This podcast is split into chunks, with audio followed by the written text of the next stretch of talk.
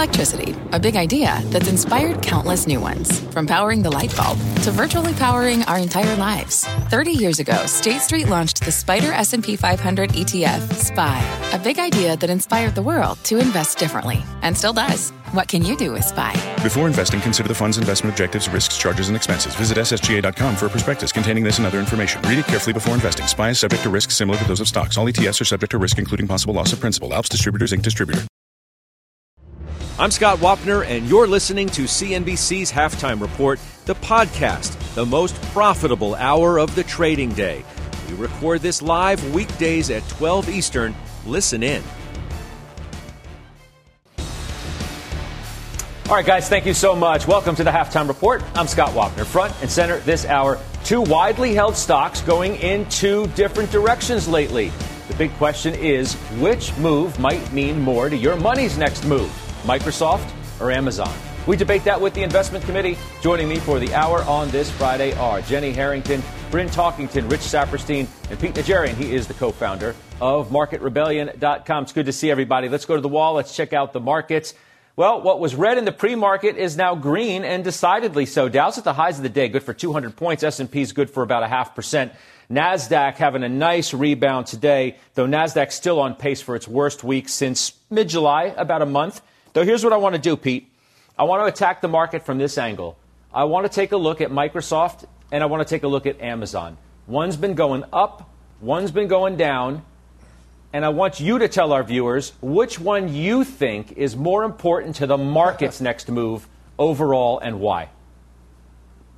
I would say it would be Microsoft, and the reason I say that is they they're a company that has been building and growing, and it's it, the the consistency of where they are going. I think is telling us a lot about the broader side of the market, a lot of the different uh, clients that they've got, and the growth and the market share that they are stealing each and every quarter, Scott. When you look at where they are with Azure with 50% growth, when you look at the fundamental story of the company itself, I love Amazon. I think they're a great company. They do a lot of things right. Their e-commerce business is untouchable. And then you look at their, obviously, the cloud with AWS, very important as well.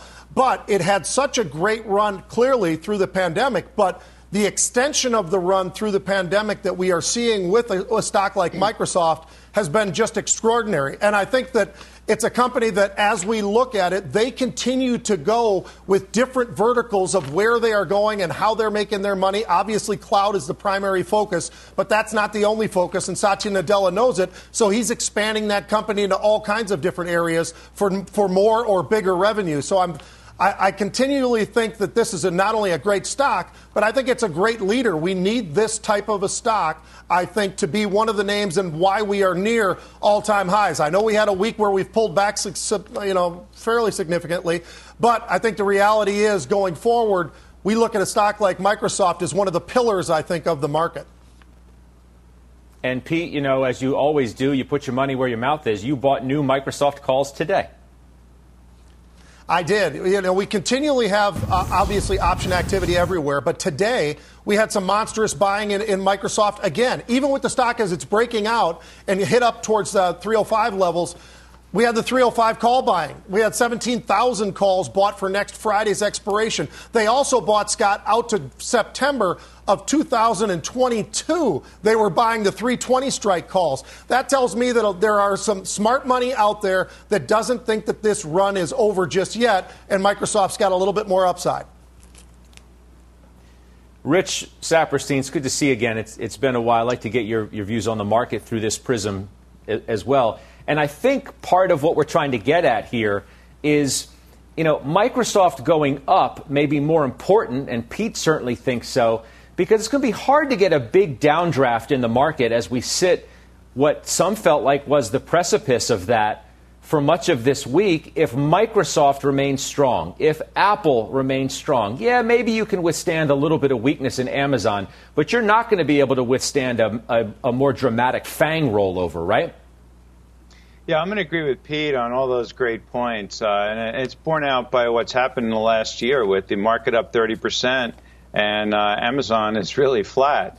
Uh, but I think we have to look at both of them as controlling uh, roughly 60% of the cloud, where the cloud has a secular tailwind of uh, big data, artificial intelligence, Um, so they're both uniquely positioned. Now, where I look at it is uh, they're, they're taking two different paths where uh, Amazon, 60 billion of operating cash flow, um, they reinvested roughly 50 billion of that. Okay, whereas uh, Microsoft, 77 billion, they reinvested in capex 21 billion of it. So I, uh, Microsoft has returned roughly 55 billion to shareholders, uh, roughly two and a half percent of market cap. So you have Microsoft returning capital to shareholders while they're growing, and you have Amazon plowing more money back into their business, back into capex. So they're pursuing two different courses, and that's why you see Amazon where you know, in 2018, that stock was flat for 20 months, starting in uh, roughly September of 2018. So I think uh, Amazon is episodic, where their capex investments start to add incrementally, whereas Microsoft keeps plowing along. I think they're both great names to own. Bryn, you own Amazon, you own Microsoft, you own uh, Apple. And look, I mean, maybe it raises the pressure, if you will, on those kinds of stocks that they have to continue to perform, or else you may get the 10% correction that some have been calling for. In a week where it felt like we might be on the cusp of something, the fact that Microsoft continues to hold up, that Apple was right around a new high, is that more important than, than the fact that Amazon hasn't traded all that well lately? Well, I think with Amazon, you definitely have to have the factor of, you know, Jeff Bezos stepping aside to have Andy Jassy come in. Now, you know, similar to when Satya came, Satya Nadella came into Microsoft, I think it was in 2014, you know, Satya Nadella had started at Microsoft in the 90s. Well, Andy Jassy also started at Amazon in the 90s. That being said, having that big change at the helm of Amazon, I think definitely could be part of the reason. But I think to your point in terms of, you know, the consistency going forward of the Apple, Microsoft, and Amazon, what I do know about these two names is they're going to continue to put up huge monster cash flow, huge earnings. The big question is ultimately what is the market willing to pay for those earnings? I think if I had to look at the two independently, I feel there's more comfort around Microsoft only because you still have that same CEO, that same story. That being said, you know, Andy being there since the 90s, he started when this company was just a few people and is now at the helm. So I think they'll both do well long term. But I like Microsoft better just because I do like that big gaming aspect. Amazon has Twitch, but you know, Microsoft on the gaming side is is huge and continues to be a really nice contributor. So for that, I think I would lean more into Microsoft than Amazon. I got you. And Jenny, I come to you last for a reason. You don't have a dog in this fight. I mean, you don't own either of right. the stocks, but you do own Facebook. So you do understand the power of the FANG plus stocks. And maybe it's better that you don't have a dog in the fight to comment because you're not emotionally tied to either direction of Amazon or Microsoft. You can just speak completely openly about what you think about the power of these stocks in what feels like a bit of an uncertain market. Right. Um, and so in that, I kind of refuse to play the would you rather game. Um, you could make an argument that Microsoft has more power just because it has a heavier weighting than Amazon, but I'd rather take a step back and look at the FANG group overall. And what you see is that they still maintain a 25 plus percent weight of the overall S&P 500. The last time we had a group of five stocks make up that weight was in 2001, and back then it was Microsoft, Cisco, GE, Intel, Exxon. And what those five stocks did in the following decade was they were kind of flat.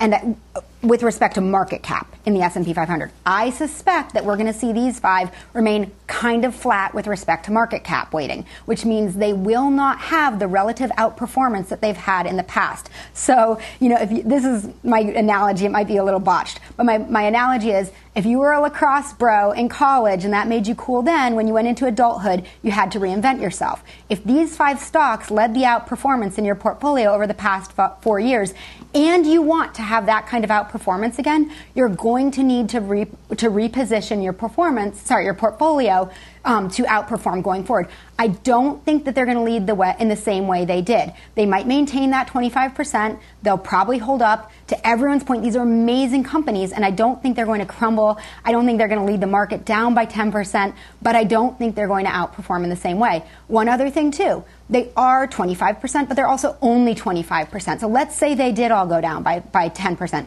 That's only 2.5% off the S&P 500 that's up nearly 20% that this year. It's not that bad. Into, like if they, you know, have a real pullback, it's not that bad relative to the overall market. Only, um, I well, think the market can well, hold up. Mm-hmm. Well, let's, I mean, if, sure, if, if they go down – and the money that comes out of those stocks goes somewhere else, sure, it's not that big of a mm-hmm. Problem. The problem becomes if the money starts coming out of those stocks and money's coming out of other stocks, then you get the downdraft, right? I mean, you got to be careful about the scenario in which you paint. Okay, fair enough. But but I am assuming that the money goes somewhere else, and that's because we don't have great alternatives, right? It's not a great idea to plunk it in cash. Cash basically has no return. You're still stuck with bonds offering 1.25% on the 10 year. You really can't find return in bonds. So I am assuming that if money were to come out of those, it would be ultimately reinvested in stocks, maybe not in the top in the top five, not in the in the FANG names. So you're right. I am presuming that it gets reinvested elsewhere and continues yeah. this broadening out of leadership in the market. I mean, it feels that way in maybe practical theory. You think money would come out and it would just go find a home somewhere else unless you have such a period of uncertainty for a variety of reasons, be it the Delta variant, upcoming taper, et cetera, and then money is just looking for the mattress rather than the stock market for a period of time. Could be a short period of time, could be a, a little bit longer. What, what, what else is interesting, Rich Saperstein, uh, and I would like to get your broader market view. You haven't been with us for a while. You are one of the country's top financial advisors. I'm curious as to just where you think we are as we end a fairly turbulent week for stocks, one in which you had many folks starting to ask, is this the long awaited correction? Even Tom Lee who has been as bullish as anybody, if not more so, and who is calling for a quote unquote everything rally, says the market has taken a, a quote half empty approach to the news of late rather than a half full, sort of, you know, playing into where sentiment seems to be. Now, he's obviously still bullish, but what about you? Well, sure. A very common discussion with clients. There are fears of uh, COVID, uh, tapering, fiscal and monetary cliff, uh, tax reform, just a host of issues. But I, I like to point them to a couple other directions. The most important one is that September 6th, supplemental unemployment benefits expire. And we're going to have this uh, complete shortfall of, of labor being addressed now because every business, everywhere you go, you're seeing help wanted signs. And finally, starting in September, we'll start to see some alleviation of that possibly putting up 500,000 to a million jobs a month being grown in this country. Big point. Market put up great numbers this year in terms of earnings. We expect that trend to continue. The free cash flow of the market is roughly $1.1 trillion, a record high, roughly 4%. Uh, that's still great compared to a one and a quarter percent 10-year uh, Treasury. The other point which supports the large fangs is that the China crackdown on a lot of their, you know, really solid large companies is only going to cause uh, investments into our large cap tech companies. There'll be a rethinking of that uh, China position in everyone's portfolio. And finally, uh, you know, look, the market is selling at uh, elevated multiples. But when you look at other alternatives, we have this discussion with our clients constantly, um, against the Fed tapering, we still believe that the stock market will continue to move higher, especially with uh, EPS ex- expectations of, let's call it 220 next year and 240 the year after. So, does that suggest that you would buy any dip? Because this was a week as well in which we had a notable technician come on our show, move the market, in fact, when he said, don't buy the dip. And that was in the midst of one of the sell offs that we experienced this week. It sounds to me like you wouldn't agree with that. I would not. As long term investors, uh, we see a secular growth environment where this country and globally we're going to have ongoing growth over the next few years. And that's going to lead to multiple expansion. The stock market today is largely dominated by technology companies tech is being full, pulled forward dramatically as a result of COVID. So if you look at the tech sector, um, beta in the last decade has dropped from two to one. The margins are double the market. The growth of revenues of, of uh, EPS is ahead of the market. So I'm comfortable with an elevated multiple as a result of 60% of the S&P uh, being in uh, healthcare, uh, technology, and communications right now. So I think investors have to look around at not only the absolute level of uh, pricing in the market, but also what are the alternatives today and how do you rely on growth going forward? And if you rely on a growth story, then you want to own stocks, you want to buy the dips. And I guess you want to buy tech. The other interesting thing, Bryn, that you know Joe Terranova uh, just emails me talking about buybacks and how supportive they are going to be, how, how supportive they have been, and how supportive they're going to remain for the overall market. And he specifically mentions how we started the whole program today, how mega cap tech is leading the way in buybacks. So under the surface, look, there, there are kind of two different push and pulls. You've got a fair amount of buybacks. You've got other weakness under the surface. I would point to small caps, for example, even though the Russell's having a nice bounce on this Friday. It's down, I don't know, 9.5%, 10% from its, from its 52 week high. That's making some people nervous. What do you think about the premise of buybacks being a pillar of strength underneath the market that can help you right now in what seems to be perhaps a time of need? I think that uh, year to date, we've had 680 some odd billion in announced buyback buybacks. And I think that's always the trick. They're announced, they're not implemented, but it's absolutely a bullish undertone, undercurrent to the market because it states, it really speaks to the health and the confidence of these underlying companies that are announcing the buybacks. I mean, you also have, you know, earnings continue. Um, to go higher. And maybe the rate of change is going to slow because we had such a big year over year delta, but still the earnings are going higher. I do want to hit on a point that Rich uh, mentioned that I think is really important. You know, we haven't been in China. Um, I haven't been a fan of China for some time um, for for a host of reasons. But I think that with the government of China coming in and you know derating these tech companies and really making a lot of them somewhat quasi state-owned enterprises, I think that the money longer term, because the only really I think affront to U.S. you know U.S. tech was Chinese tech. But I think investors are really going to question that and are going to have to put a whole new multiple on those Chinese tech companies. And I think that will continue to have more money flow to the U.S. because outside of China, the U.S. really is the only game in town for big tech innovation.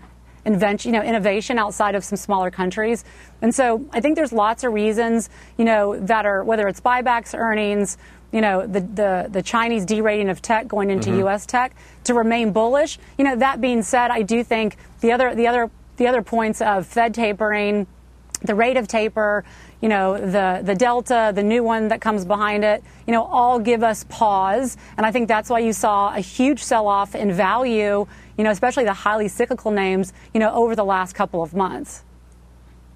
Yeah.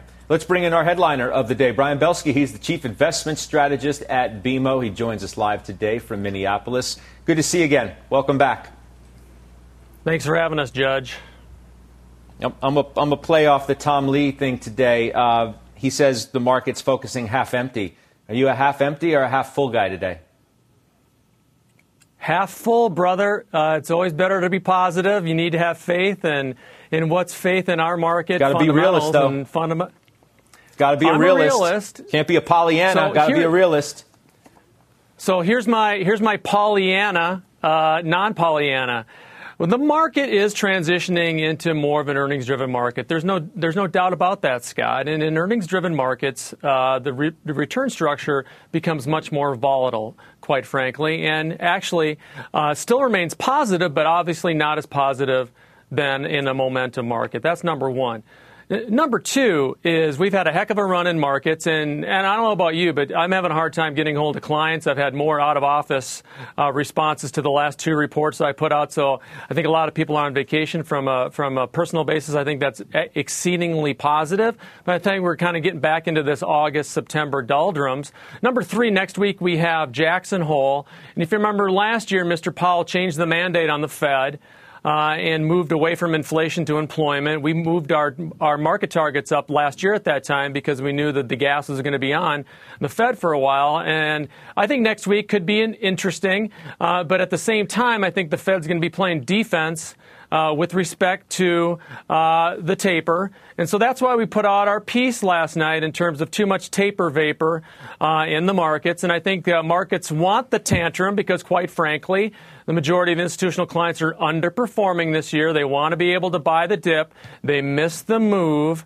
Uh, and we actually think that there's a very good chance that the market could actually rally uh, when we know what the taper is going to be. Oh, by the way, just like it did last time, the market, when Bernanke uh, talked about taper, hinted about tapering in Congress in May, market was down 5.8%. Uh, between, uh, right after that, the market rallied 10%. By the time the Fed began to taper and then actually began to QE 11 months later, stock market was up 10% drop the mic. We're, we're being way too way too short-sighted on this. We need to focus on double-digit earnings growth, still very low interest rates from a longer-term perspective, and stop trying to time the market and call for all these near-term corrections. Well, but do you think we are on the cusp of a correction because we're going to get the taper? I mean, you painted a scenario in which we could get a pullback of, of you know, some unsettling feeling but of course, you think it's a buying opportunity. But before we get to buy, are we going to be worried about a sizable correction first? Not a sizable correction. I'll go on record. Not a sizable correction. Anybody that can call a sizable correction, God bless you. A sizable correction was our, our cyclical bear market we saw last year, which was once in a lifetime. We've had corrections of 10 to 15 percent through all bull markets. Remember, we think we're in a 20 to 25 year bull market. Scott, a six percent correction is not going to tell me to be bearish, quite frankly. And I think people cannot be fast enough. Jack be nimble, Jack be quick. I've been on your network for over 20 years talking about don't time, try to time the market be an investor, and it's proven correctly. So you have to stick with your process and discipline. Clearly, we would be adding to portfolios on pullbacks, but we're going to stay fully invested because that's how we make money and that's how we run money longer term. I mean, look, Citi is out with a note today: higher yields, higher equities. Tapering is fine. This is I'm quoting from their note today. Tapering is finally at our doorstep, but we do not think that it will be overly disruptive for markets. I mean, it sounds to me as though you're in that camp. And oh, by the way, I mean, the Fed has gone to concerted effort this last two weeks to kind of condition everybody that, yeah, the taper's coming, probably coming sooner than you thought. And it's all good. And because there's still enough liquidity that's going to be still pumping into the system, right? It's like you're, you're taking a couple of things off the plate, you're not stealing the whole meal. Right. We have a really cool chart in our report that we published last night that looks at uh, the 10 year Treasury going back to 1962, where the average 10 year Treasury is 7%, Scott. I mean, that's some perspective, right? And then the average Treasury since the great financial crisis is 2%. I think Citigroup is, is spot on. And what we've also said is that historically, going back more decades than the 1960s, when the stock market rallies from low interest rate levels, from low levels, when interest rates, I'm sorry, start going up from low levels, the stock market does significantly well because that the economy is improving.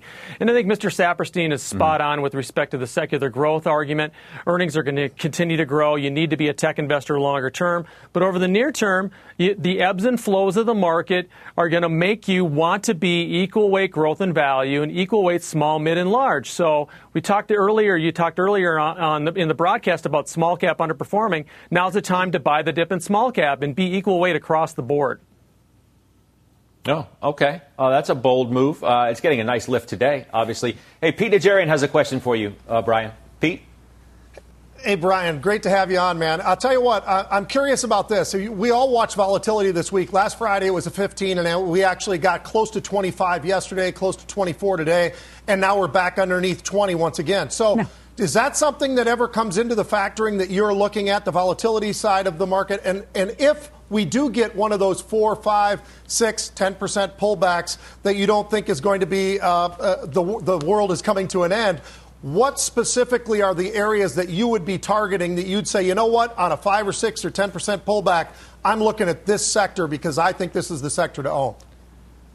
Well, th- nice to see you uh, as well, my Minnesota brother. I would say, uh, you know, I'll answer it in reverse order. Uh, I would be buying tech, communication services, and consumer discretionary with both hands and both feet on any kind of pullback over 5%. I would, because those are going to be your structural secular leaders of this uh, economy for the next 20 years.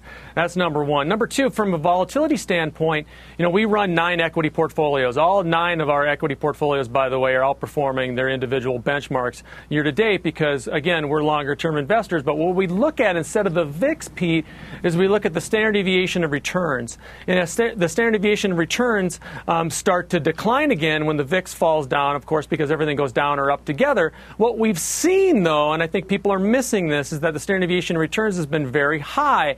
That means you have, have to be a stock picker. That's why a lot of the mutual fund complexes, quite frankly, are underperforming because they own too many stocks. You need to own more concentrated portfolios, a quote unquote big boy position mm-hmm. of 4 or 5% in a stock, own 40 or 50 names, and that's how you all perform. Let me, let me uh, have you leave us where we started our, our program today, Brian, and opine on which you think is more important to the market's next move.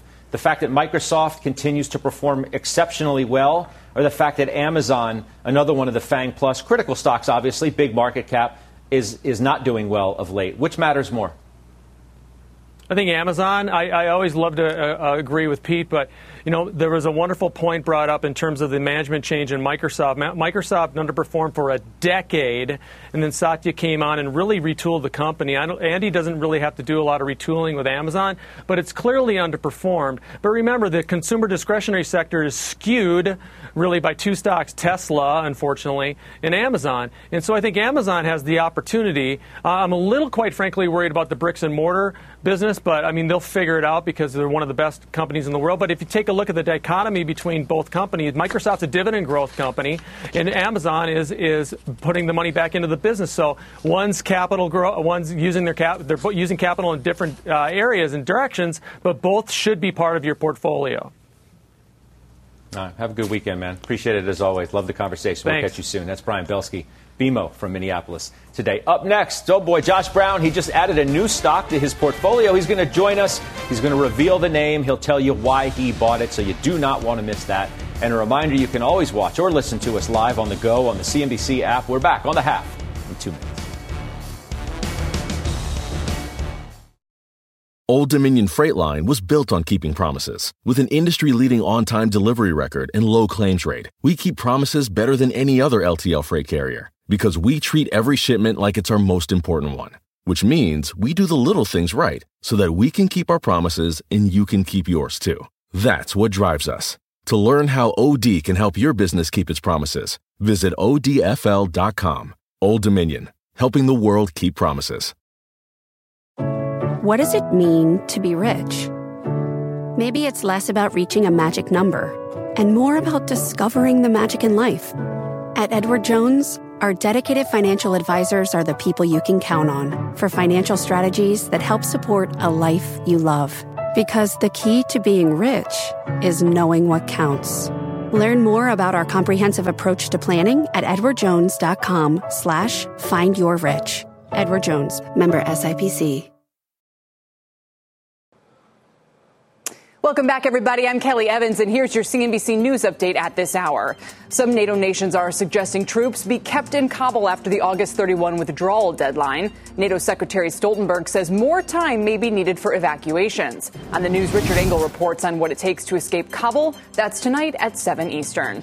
Anxiety about COVID in the U.S. has jumped to its highest level since winter. According to a new poll from the Associated Press, 41% of respondents say they're very or extremely worried they or their families will become infected.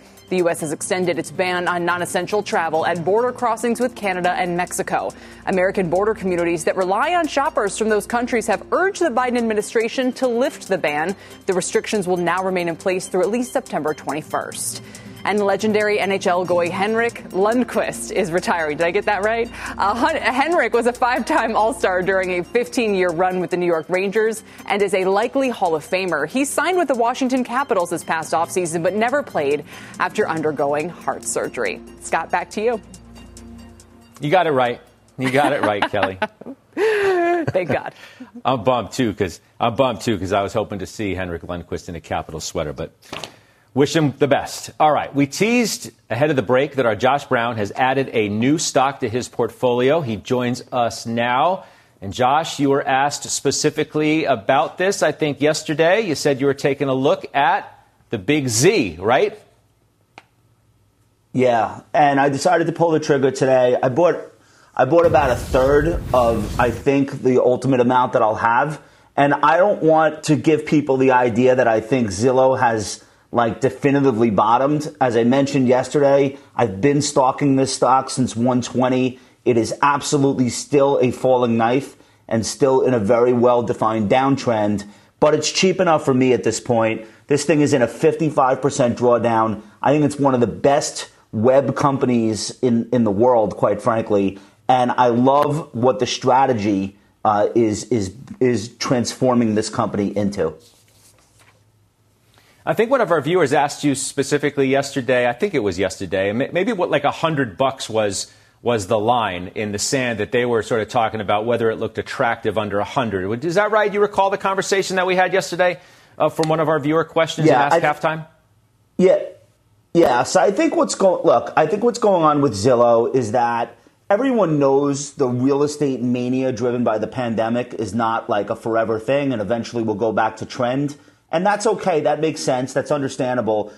It's also misunderstood because it's like nine companies in one. Zillow three years ago was basically selling leads to realtors. And then they decided they want to get involved in the transactions themselves. So they're doing the mortgage business now, which is like the ultimate no brainer. People are on the site looking for real estate. Why wouldn't they convert? into um, uh, lending customers. But the bigger business, and I think the business that's going to take over this whole company, is the iBuying. So going on Zillow, putting in your address, answering a couple of questions, and immediately getting an offer from Zillow. They bought 3,800 homes last quarter, which is the most ever. That business has the potential to be explosive when you consider how much people hate the process of buying a house. So they're not the only player doing it, but they are the biggest. I think they'll be the best. And uh, that's why I want to get into the stock uh, because of this big drawdown and what I think is a misunderstanding. It could definitely go lower. Uh, you know, I, I don't want anyone to like rush in thinking I'm saying it bottomed or whatever. Um, if it goes lower, I'll be buying more. And with that, I'm going to go back on vacation. So thanks for thanks for having me. Yeah, you, you go. We. I appreciate done, the man. fact it's, that you came it. on to talk it's summer, about it's it. It's August Friday. I'm chilling. I, that's it for me. Yep. I love it. All right. I love the look. Thank you, man. Have a good weekend. We'll see you. We'll see you next week. Anytime anybody makes a move on the committee, you know we like to know about it. We want to alert our viewers anytime anybody does anything. We do have some other moves to talk about as well. Bryn, you bought Freeport, uh, which is interesting. Hit its 200-day moving average. Commodities in question of late. Why this one? Yeah, so I think first of all, let me tell you the trade I did and then I'll walk through why. Is, you know, I bought Freeport around 32 and then I like to have hedges on some of these more volatile type type type stocks. Like Freeport obviously it's with copper. And so I sold the January 38 calls and collected about $2 so I collected about six and a quarter percent income over the next five months and I have about you know 8, 18 18 and a half percent upside um, on the on the stock. So First of all, technically, Freeport has really strong support around 32, 3150, 3250. It also just hit its 200 day at that level. So I had been waiting patiently to get into the name. And I think that what, what people need to realize is it's about 33% off its May high. One of the big reasons is copper. I mean, China is about 58% of the supply of copper or demand of copper. And so when China sneezes, copper can catch the flu. And so I think with, you know, the Chinese potential slowdown that you're seeing, you know, copper's obviously been very levered to that. That being said, I think where, and this is much more known this year than last year, you know, copper is really a green metal. And what I mean by that is I feel highly confident that governments and individuals are going to spend billions and probably trillions of dollars transitioning from fossil fuels to green energy. And when you look at the mineral, one of the key minerals outside of lithium, most important in that, whether it's um, windmills, solar panels, electric vehicles, it's copper. And so I think you're going to have more new entrants come into this come into this um, sector, copper in general. But I like Freeport McMoran because they own the biggest copper mine co- copper mine in the world. So it goes well with my lithium right. position I have with LIT and my energy position as well. All right, let's get to Pete. Uh, Pete, you bought calls in Alcoa. Um, I do recall there, right? Josh Brown has been pointing to that chart saying that that, that one looks ready to break out. Uh, apparently, you saw some of the same uh, activity in it. You must have if you bought calls there. You also sold calls in Palantir, Bank of America, Macy's, Snap, Penn Gaming, and CrowdStrike. But focus on why you bought new calls in Alcoa for us. Yeah, I've already been positioned in Freeport, and, and it's great to see Brennan there as well. And I, I like what, uh, what what's going on on this pullback specifically in in Freeport. But I look at Alcoa, and I, I, I, think the same thing. And we have some great chart analysts at, at Market Rebellion who have been talking about this as well. And, and when we see the options come in to kind of give us that much more confirmation of what they're already talking about, it's an easy one for me to just take a shot and say, you know what, I'm going to own these calls. So I do have calls in Alcoa. I do think we're ready to see another move back up. It just was up well above 40 and then just pulled back. So I think the opportunities are there, Scott. I like what we're seeing in a lot of different material space of late. We're starting to see more and more options come into that space, and I think there's some names that really have some upside. Uh, just pick one of the ones that I mentioned ahead of that to talk about why. Uh, is Palantir, B of A? I'm assuming Macy's hit, obviously. I mean, the stock was absolutely uh, ripping yesterday. Snap, Penn Gaming, CrowdStrike? Yeah. Yeah, Macy's was, was phenomenal in, in, terms of that huge move, and a lot of that has to do with that short interest, which is part of the reason why options can be such a great tool in something like this, because when you get that kind of a move, that overreaction because of the short, that does give you an extra spike. I think the one that was most interesting for me was Snap. How quickly Snap literally just made that quick, rapid move. They were buying calls just a couple of days ago in Snap, Scott. Stock was underneath 71, and then all of a sudden they come in and they buy gigantic numbers of options in the very short term, which most everything we've seen this year has been very, very short term. Again, this one was as well, and it already produced. So today I got out of those Snap calls.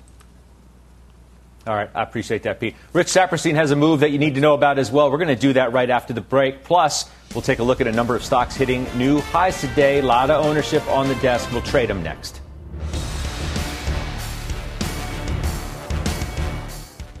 B2B selling is tougher than ever, and we feel your pain. If you're struggling to close deals, consider giving LinkedIn Sales Navigator a shot. This sales intelligence platform helps professionals like you engage high value customers drive higher revenue, and increase sales performance. Sales Navigator also guides you in targeting the right buyers, highlights key signals such as job changes or which accounts you should prioritize, and uncovers hidden hot prospects so you can find those buyers that are most likely to convert.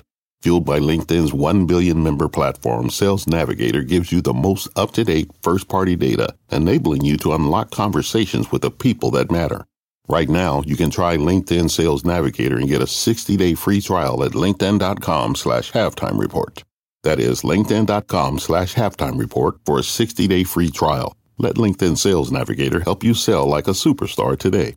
Just go to linkedin.com slash halftime report and get started.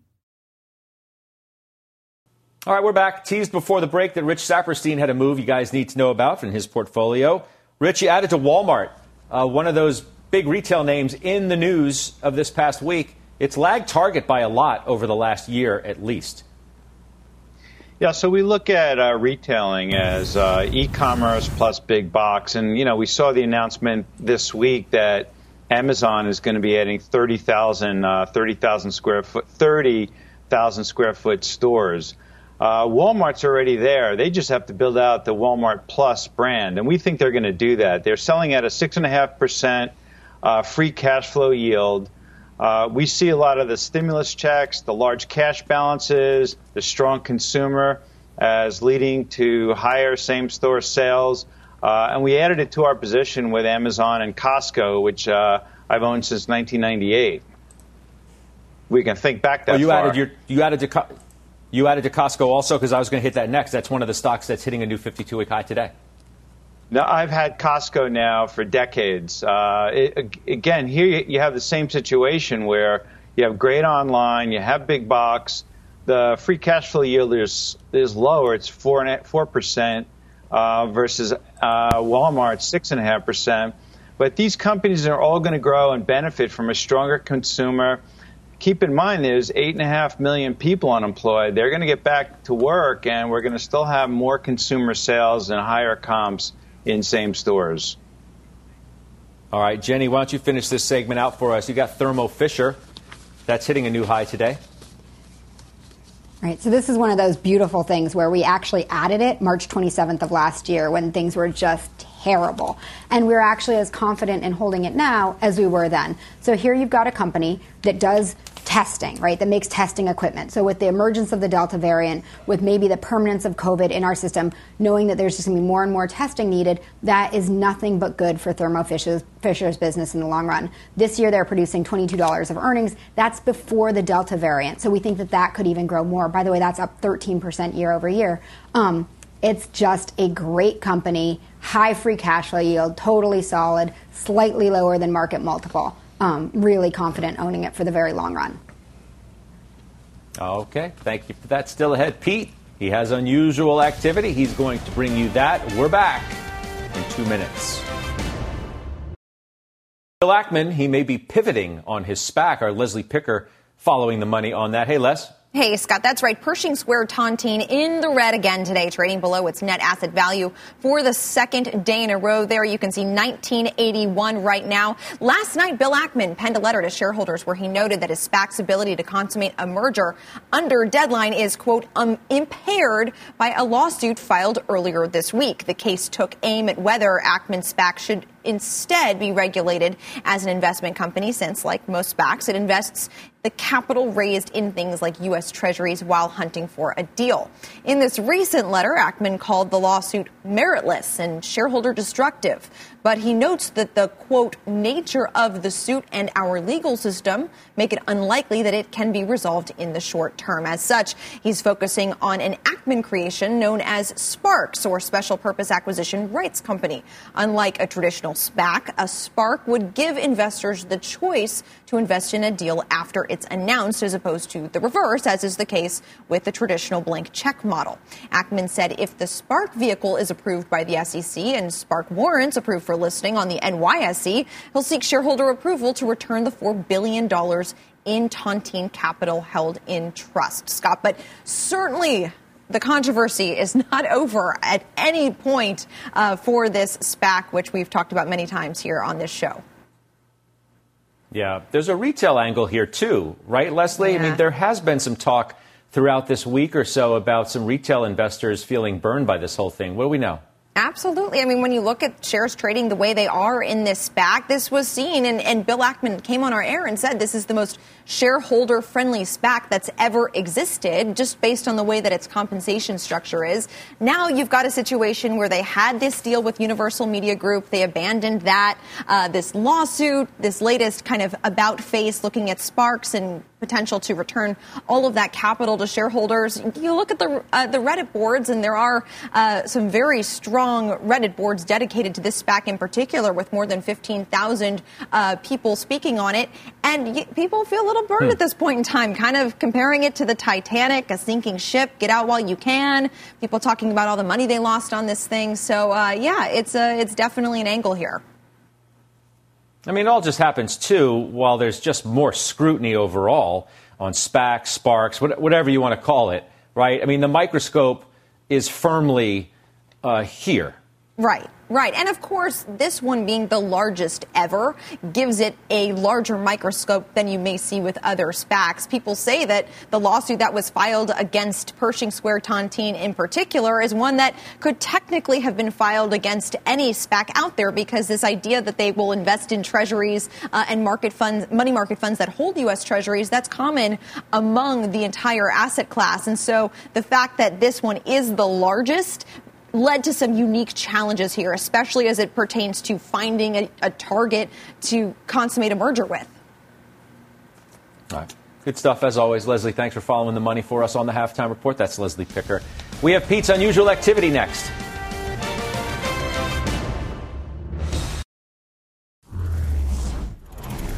All right, Pete, unusual activity. It's yours. All righty, I'm going to start off with Activision, Scott. Now, this is a stock that you go back to February, it was $104 stock. Today, it was trading closer to $83, and obviously, stay at home stock that a lot of people were talking about last year during the midst of the pandemic. But we did have some huge buying come in. As a matter of fact, September 3rd expiring, the 87 strike call. Stock was trading, as I say, right around 83, maybe a little bit higher. They bought 10,000 of these calls, Scott, about 55 cents all the way up to about 75 cents. I'm in these calls. I like when I see something like this. It makes a little sense to me that maybe we'd get a little bounce back as we are starting to feel a little bit more about the Delta variant. So that made a little bit of sense. I like this name. I'm in this name. The next one I've got for you is a name that I'm not really all that excited excited about. It's the FXI. Now, it's, it's China uh, large cap, but I've been watching this and we've all seen it. It's gone from 54 all the way down now. It's trading right on the lows, and maybe that's part of the thinking here is that we can at some point start to see a little bit of a bounce. But we we have some huge call buying in here in this FXI. We've got 20,000 of the September 39 calls, Scott. They paid about a dollar twenty for these calls. They also bought other calls as well, looking for some upside, the 40 and a half calls. So we are seeing some activity here, looking for some kind of a bounce maybe in the FXI. I'm in these calls. I don't necessarily believe in this move, but after the move from 54 down to this level, I think it does make some sense that maybe there's a little bit of a bounce back.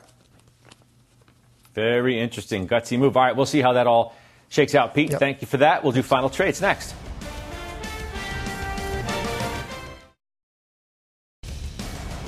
A reminder tune in tonight at 6 p.m., a special edition of Fast Money focusing on the next generation of innovation, disruption, and the technology that will impact your money, health, entertainment, transportation, and much more.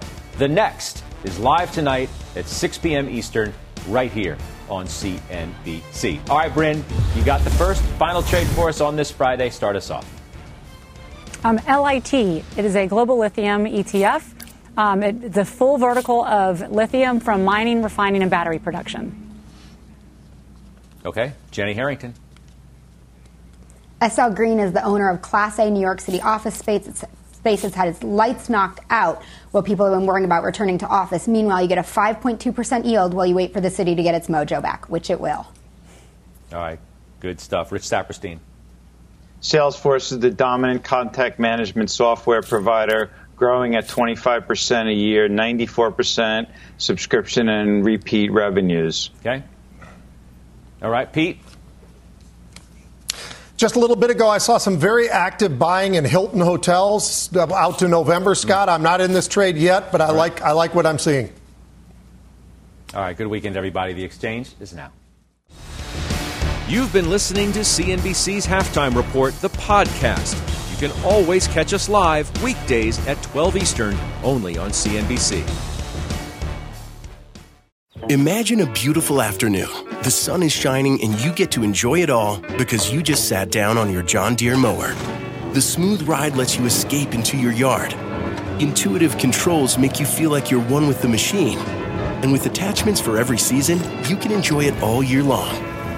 We could keep trying to put you in the moment but to really understand what it's like to drive a John Deere mower, you just have to get in the seat. Learn more at johndeere.com slash get in the seat or visit a dealer near you.